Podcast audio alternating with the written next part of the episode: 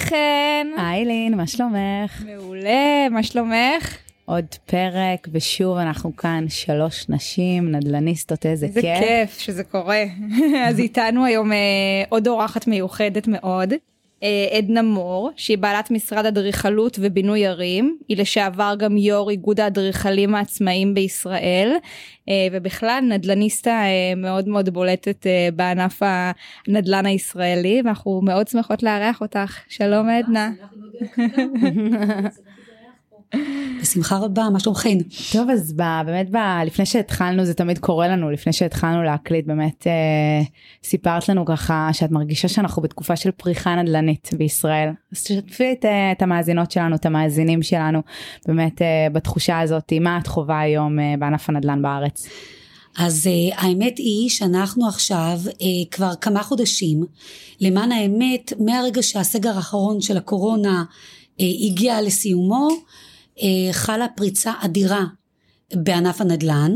רואים את זה היטב גם באגף התכנון, כלומר בכל משרדי האדריכלים והמהנדסים, רואים את זה היטב גם uh, ברמת השיווק של הפרויקטים השונים, רואים את זה ברמת הביקוש שיש גם על ידי משקיעים, גם על ידי רוכשי דירות וגם על ידי משפרי דיור אה, ברכישה של דירות חדשות בתחום המגורים. אה, רואים גם אה, למעשה שאין מספיק היצע. היצע, כלומר כן. הביקוש למעשה עולה. כן, זה. משהו שאנחנו מכירים כבר המון שנים בשוק הישראלי, אבל זה פשוט, אני חושבת שזה שבר אה, תקרות שאף אחד לא חשב ש... שזה, שזה יקרה, וזה רק הולך ומתגבר. נכון, פשוט, אה, והסיבה היא שבעצם לא הוצאו מספיק היתרים. הרבה גם בגלל תקופת הקורונה, אבל גם בגלל עוד גורמים אחרים, ברור. כמו הרישוי המקוון שלקח לו זמן עד שהוא נכנס לתהליך אה, מפרה, וגם אה, למעשה כל השינויים בחקיקה וכל השינויים במדיניות העירונית שחלות אה, מדי חודש בחודשו ברשויות המקומיות, כל אלה יצרו אה, חסמים שבעצם מנעו הוצאת היתרי בנייה על פי הדרוש, על פי מה שבעצם האוכלוסייה בישראל זקוקה. אז זה מה שבאמת העלה את ה... כן, דיברנו על זה גם בפרקים הקודמים, אנחנו גם רואים אה, באמת אה, הרבה כסף שהיה אה, באמת מושקע בנדל"ן הרבה פעמים בחו"ל, וכל באמת עניין הקורונה, אנשים מחפשים משהו שהוא יותר קרוב הביתה והוא יותר יציב, ואנחנו באמת השוק הישראלי. נכון, השוק הישראלי מוכיח פעם אחר פעם שהוא שוק מאוד יציב ותמיד במגמת עלייה. נכון, ולמעשה השוק הזה הוא בעצם שוק שמפרנס היום, לפחות בתחום של ההתחדשות העירונית, הוא בעצם אה, נותן פרנסה ל-12 אלף איש. זה לא מעט בתי אב, וכל אלה, כל אחד מהם עוד מה שנקרא מעביר את השרביט למי שעובד איתו, כך שמדובר באוכלוסייה אה, נרחבת, שלמעשה מתבססת על התחום הזה של ההתחדשות העירונית. ואפרופו התחדשות, עיר- התחדשות עירונית, אנחנו בעצם מדברים על כך שאנחנו נמצאים באיזושהי צומת אה, דרכים, והצומת הזאת, אה, אני הבנתי שהגיעה היום אה, לאיזשהו, אה, איזושהי החלטה שהתקבלה, באשר בנוגע לחלופת שקד, אה, ספרי לנו קצת חלופת כן. שקד למי שלא מכיר. אז חלופת מכירה? שקד קודם כל היא מחליפה, היא עומדת להחליף את תמ"א 38 שתגיע למעשה לסיומה באוקטובר 2022. שתיים. אה, חלופת שקד באה לתת מענה גם לדרישות של העירייה, העיריות השונות להיטלי השבחה, היא גם באה לתת מענה ברמה של מטלות ציבוריות, כלומר הכוונה היא שבערך 15 אחוז מהשטחים יהיו יוקצה לטובת נכון, הציבור. בדיוק, וגם אה, כדי שגם היטלי השבחה יוכלו להיות משולמים, וגם אה, באמת לייצר אותם גם איזושהי ציבור- ודאות, כי אנחנו רואים באמת אה, המון חוסר ודאות בשנים האחרונות בכל מה שקשור אה, להיטלי השבחה, נכון? נכון, האמת שתמ"א 38 היה לה פטור מהיטל השבחה, כלומר היטל ההשבחה היה אפס, דבר שבעצם היווה איזושהי אטרקציה מאוד אה, אה, רצינית וכובשת את ליבות כל אה, היזמים באשר הם, כי למעשה יזמים שעסקו בתמ"א 38 יכולים היו להגיע עם אפס תקציב, לסגור חוזה עם דיירים של בניין מסוים ולהתחיל אה, למעשה לרוץ להוציא היתר בנייה עם אה, תקציב מאוד מאוד נמוך, דווקא בגלל העובדה שבאמת אה, היטל ההשבחה הזה היה לו פטור, וידעו כולם שאותו בניין הוא אטרקטיבי כמו שהוא כרגע. הנושא של הטלת היטלי השבחה גם יורידו ממאגר הפרויקטים שהיו מיועדים לתמ"א 38, יורידו הרבה מאוד פרויקטים, הם כבר לא יהיו רלוונטיים יותר בגלל הנושא של היטל ההשבחה.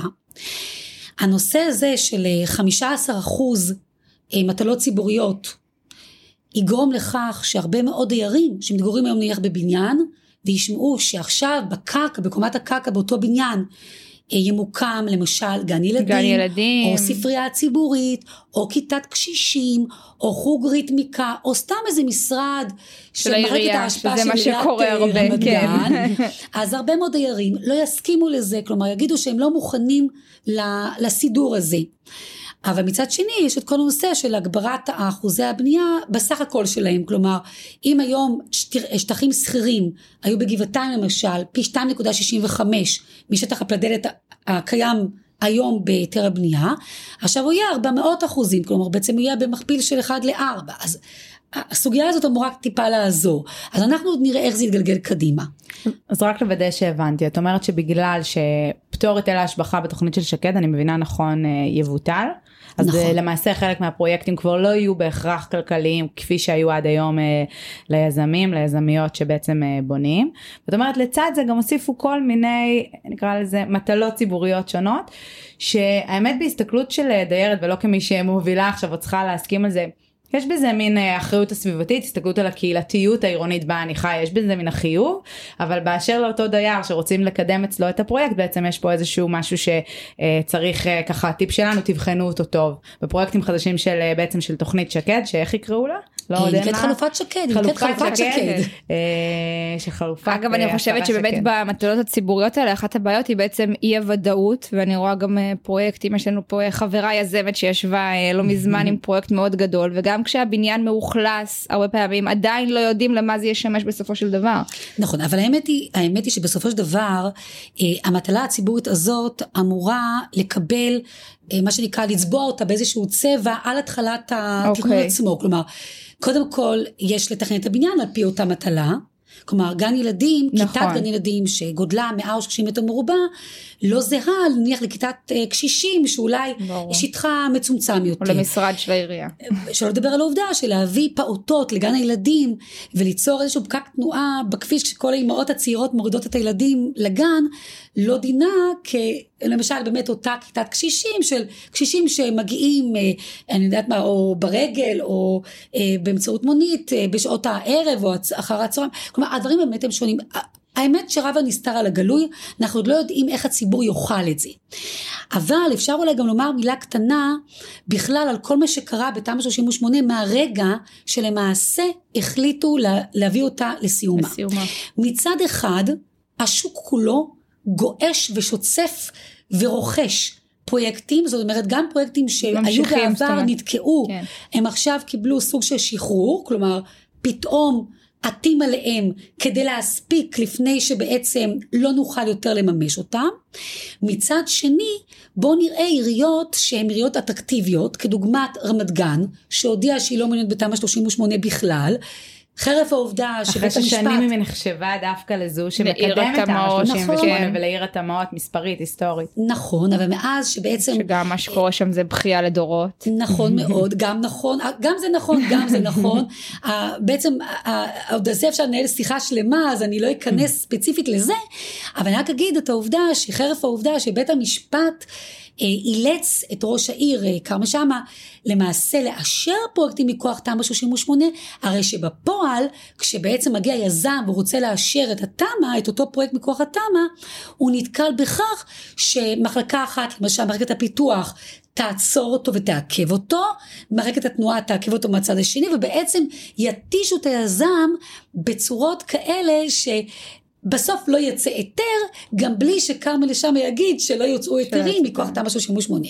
או למשל, ראש העיר רני קוניק, שהודיע עכשיו שהוא עוצר את העיר בפני כל הפרטים של תמ"א 38, וכעת בהתחלה הודיע על מכסה של 500 יחידות דיור, שהוא מוכן עוד לבלוע ולהכניס מכוח תמ"א 38, לאחרונה הוא ירד ל-250 יחידות דיור, כלומר, מה שנקרא, החנק הולך וגדל, או למשל, העיר הרצליה, שראש העיר משה פדלון הודיע שהוא עוצר את תמ"א 38 בעיר, עד אשר יזרימו לו במסגרת הסכם הגג את אותם עשרות מיליוני השקלים שהובטחו לו. כלומר בסופו של דבר עיריות עצמן או כמו עיריית חיפה שעצרה מזמן כבר, כן. אפשר להמשיך הלאה.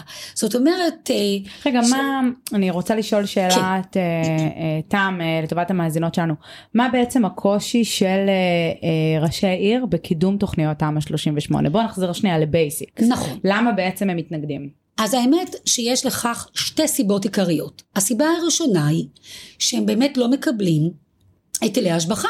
מדובר בכספים רבים שאמורים לעזור לרשות המקומית למעשה לספק תשתיות עירוניות לכל הדיירים החדשים, התושבים החדשים, המשפחות החדשות, הילדים שילמדו בבתי הספר, מדובר במוסדות החינוך, מדובר בהרחבת, כבישים, נכון, נכון, חניות, תנועה, חניונים, נכון, נגישות, נכון, כל השירותים שבעצם העיריות, הרשויות המקומיות, אמורות לספק לתושבים הקיימים והחדשים. והחדשים.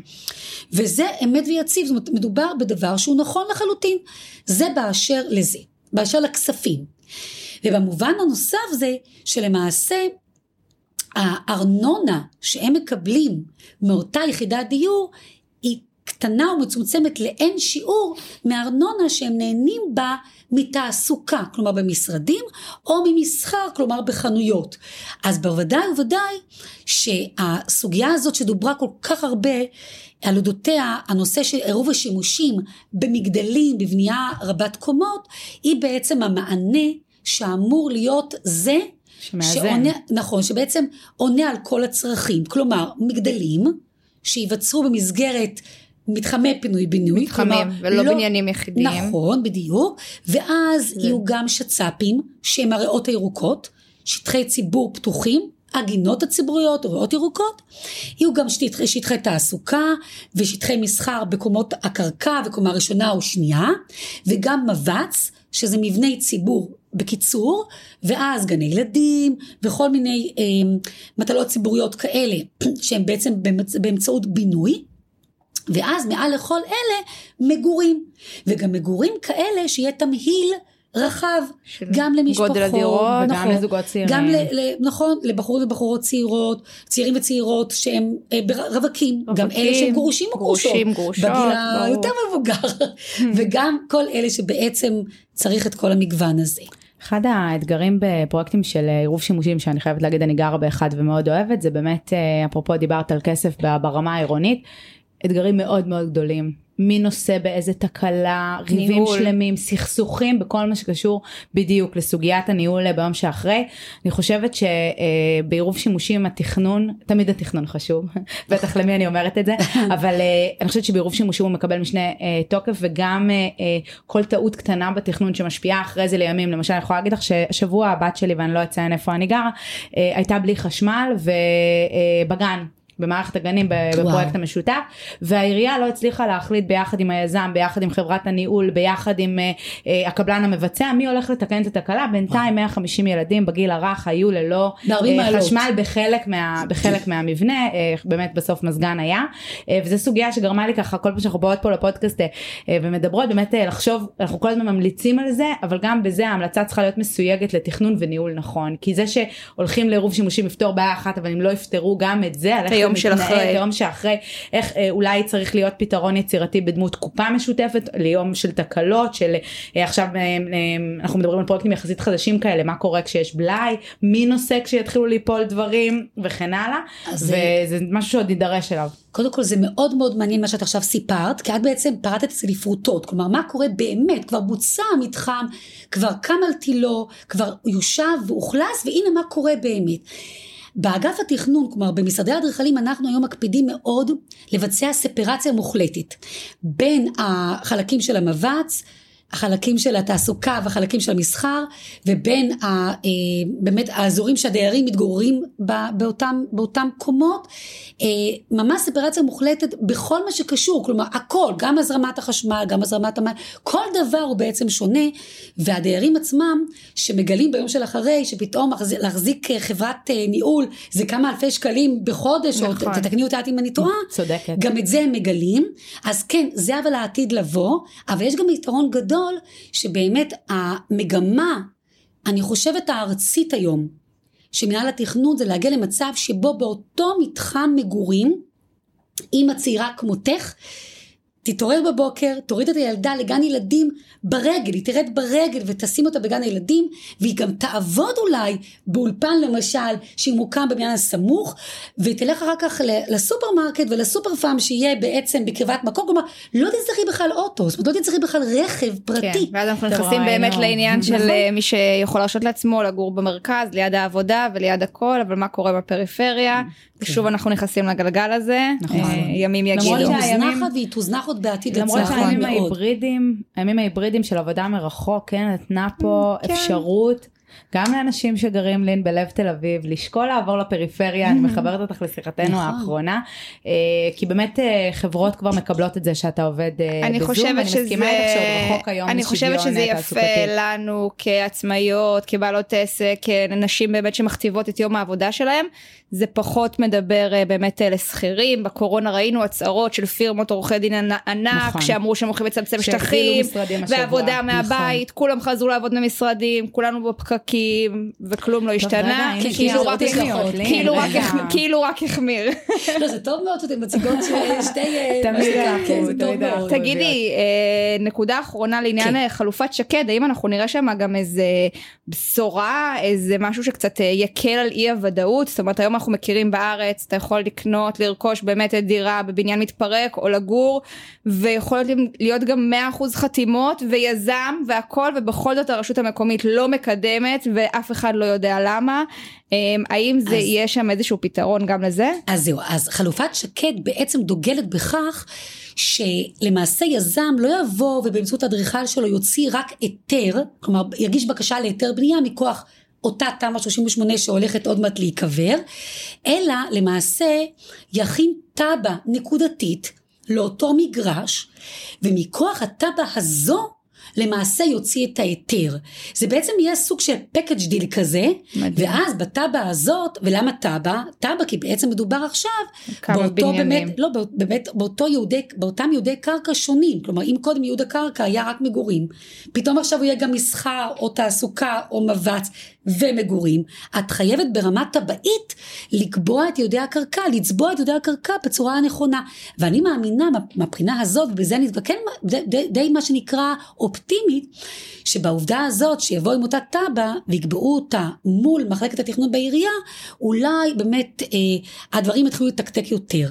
אבל יש מה שנקרא, אה, בוא נגיד... אה, אה, רגע אופטימית, כן, חייבת לעצור. יש איזשהו קוץ קטן בכל הסיפור, שלמעשה אם אנחנו עכשיו נגיע, נגיע עכשיו לסיטואציה שבה יהיה מבול כזה ענק של הגשת טבעות, אני חושבת שהרשויות המקומיות, מחלקות ההנדסה שלה, שלהן, אינן ערוכות באמצעות תקנים בתוך המחלקות עצמן כדי לבדוק את הטבעות האלה. כי לבדוק טבע, את, את בעצם נדרשת לרמה הרבה יותר גבוהה של ידע אדריכלי, ידע בחוק התכנון והבנייה, ובכלל הרבה מעבר לבדיקת גרמושקה להיתר בנייה. להיתר בנייה כלומר, של הרמה בניין. אחרת, יצטרכו לגייס בכלל. וגם לא דיברנו בכלל באמת על האיחוד של כמה בניינים לכזה מתחם, יש לזה המון המון משמעויות מבחינת אה, הדיירים והשכונה ובכלל.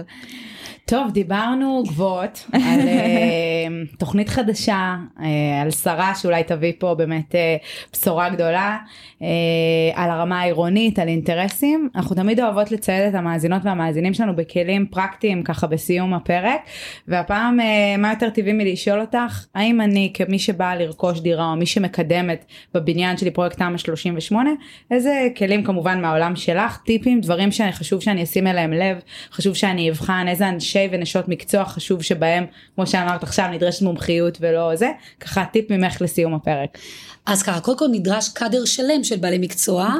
אם באמת מדובר אפילו בחורה צעירה שיוזמת ואנחנו יש לנו לא מעט כאלה אה, דיירת בתור בניין שיוזמת תמ"א 38, היא חייבת קודם כל עורך דין שמייצג דיירים, שיהיה לצידה, היא חייבת אדריכל שיאמר לה בדיוק מה ניתן לעשות היום דה פקטו על פי ההנחיות המרחביות של אותה רשות מקומית, על פי חוק התכנון והבנייה, על פי המדיניות העירונית לתמ"א 38, יש מה שנקרא ממש קלסר שלם עם נתונים ו- ומידע שאותו אדריכל יצטרך להיות היועץ שלה בנושא הזה. הזכרת פה גם משהו מאוד חשוב, אנחנו רואים את זה, רואות את זה לא מעט בקהילה, זאת אומרת אה, הרבה פעמים הדיירים חושבים שהם יכולים יכולים באמת להישען על שירותיו של עורך דין של אותו יזם, ואת פה אומרת לא, זאת אומרת צריך לבוא ולראות שיש עורך דין אובייקטיבי, מטעמכם, בוודאי. ש, שמשרת את האינטרסים של הדיירים. חייב להיות. האמת שבכל עסקת התחדשות עירונית, יש את עורך הדין אשר מייצג את החברה הקבלנית היזמית הנדל"נית, ולעומת זאת את זה שמייצג את הדיירים, הם בוחרים בו,